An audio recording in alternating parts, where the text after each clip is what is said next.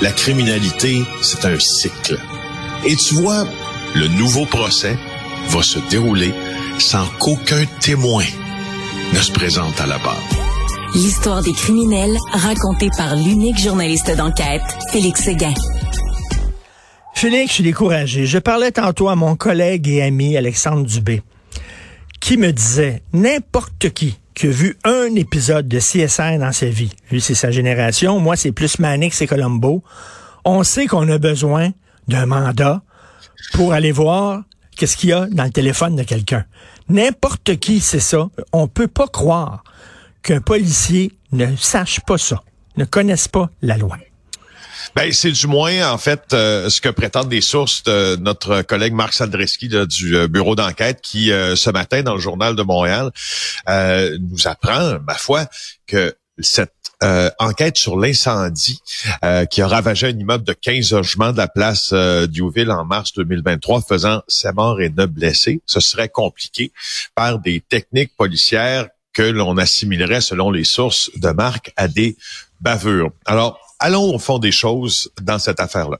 Alors, je viens de te, relater ce qui s'est passé euh, dans, le, dans, le, fameux incendie, évidemment d'une tristesse infinie, des, des, jeunes qui ont été pris au piège dans un immeuble qui n'était pas aux normes, un immeuble patrimonial qui n'était pas aux normes, euh, un service des incendies qui finalement est pointé du doigt pour des vérifications un peu obsolètes, euh, des sorties de secours, des systèmes d'alarme incendie, etc. Bref, euh, la tempête parfaite euh, qui a faire en sorte que des gens ont été brûlés vivants dans ce dans cette dans cet incendie. Alors, ce que Marc Sandreski apprend, c'est que nous apprend il y a deux choses.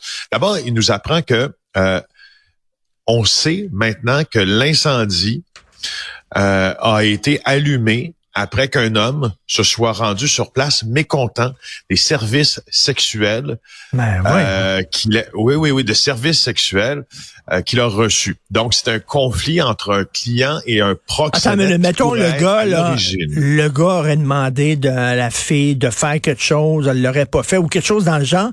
Puis lui il a décidé de mettre le feu. Y a-tu des gens fuckés, Félix? Dans oui. Oui, oui, oui, oui, oui. Euh, bon, d'abord, de, tout le continuum dans ça est, un peu le vicieux à la base là, pour cet homme-là qui, euh, bon, ben, va euh, s'acheter des, services sexuels, puis après ça décide d'en découdre avec le proxénète, puis après ça décide pour se venger, présumément, d'allumer un incendie qui, pour toute personne raisonnablement constituée, pour savoir qu'il pourrait être mortel. Alors, tu as, raison, il y a des gens fuckés. Alors, c'est clair, oui.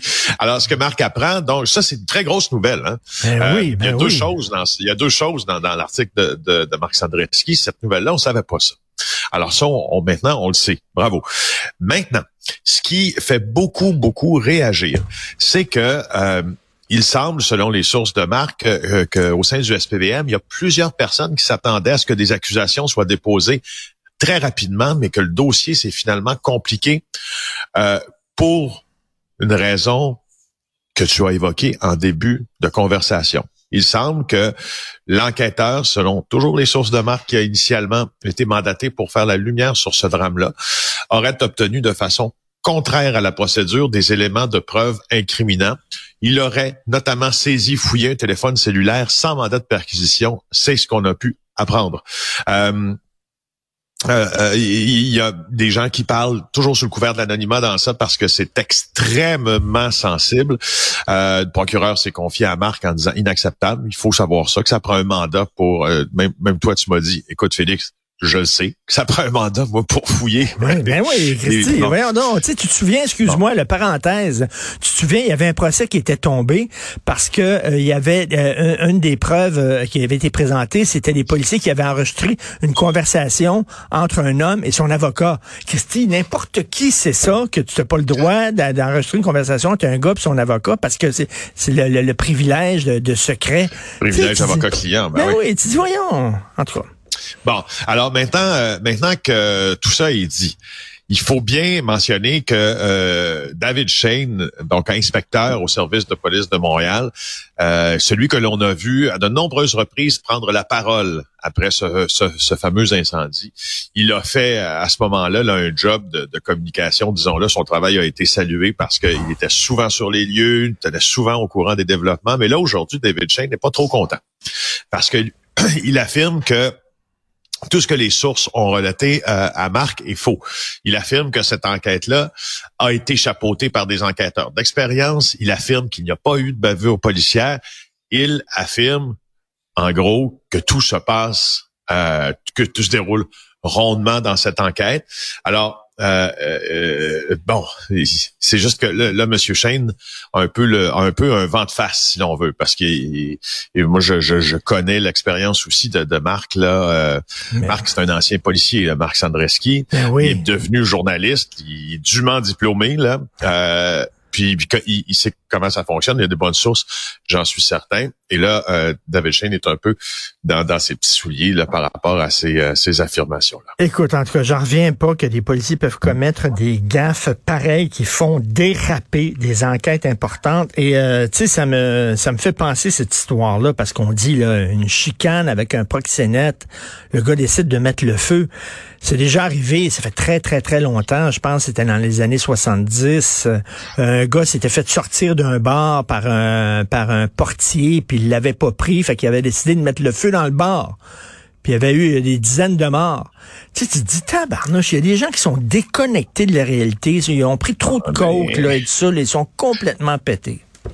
Ben, si tu penses, si, ben, si tu relates des cas euh, célèbres euh, d'incendie qui a fait plusieurs morts, on a euh, qu'à penser à, à celui du, du bar le, Gargantua. Ben, tu te rappelles ça? C'est c'est Richard Blas. C'était Blas. le, le Ouais, ouais, c'était Blas qui, euh, d'ailleurs, ça lui avait valu là, le statut d'ennemi public numéro un. C'était Blas qui, pour régler une querelle, euh, avait décidé d'enfermer les clients du bar, le, Gargantua, dans un, je ben crois que c'était dans le la chambre froide ou en tout cas un réduit où, où on gardait. Là, est-ce que ça nous prenait pour euh, mener la gestion des opérations du bar? Il y avait barré la porte, il y avait mille feux et tous ces gens-là sont morts. Euh, je, je, je, cherche en même temps combien ça avait fait de victimes là, parce que j'ai pas ça euh, sous la main.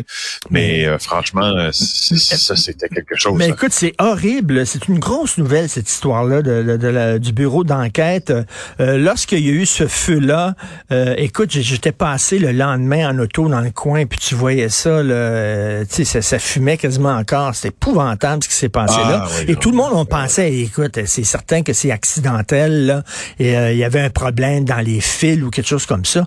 Ben non, c'est criminel.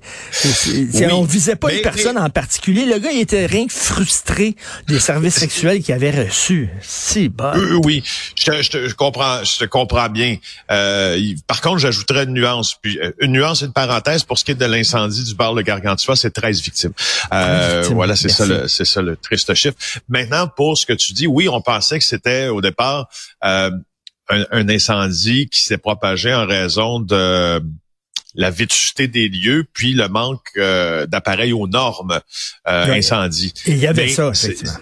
Ben, il faut, faut, juste dire ben que même si c'est un, geste criminel, l'un n'empêche ben pas l'autre. c'est un peu moindre et inclus cette affaire-là, euh, parce que si, la, si, si le bâtiment avait été euh, avait été bien bien conçu puis aux normes, peut-être qu'on n'en serait pas là quand même aujourd'hui. Il faut bien le ben mentionner. Ben oui, tout à fait. Là, non, c'est vraiment absolument incroyable. Écoute, est-ce que ça veut dire que l'enquête est totalement, euh, ça va déraper, il y aura pas de procès, il y aura pas d'accusation portée euh, On le sait pas. On va suivre ça. Vous allez revenir bien sûr là-dessus au cours des prochains jours au bureau d'enquête. Merci beaucoup, Félix Seguin. On se reparle demain. Merci. Ça marche.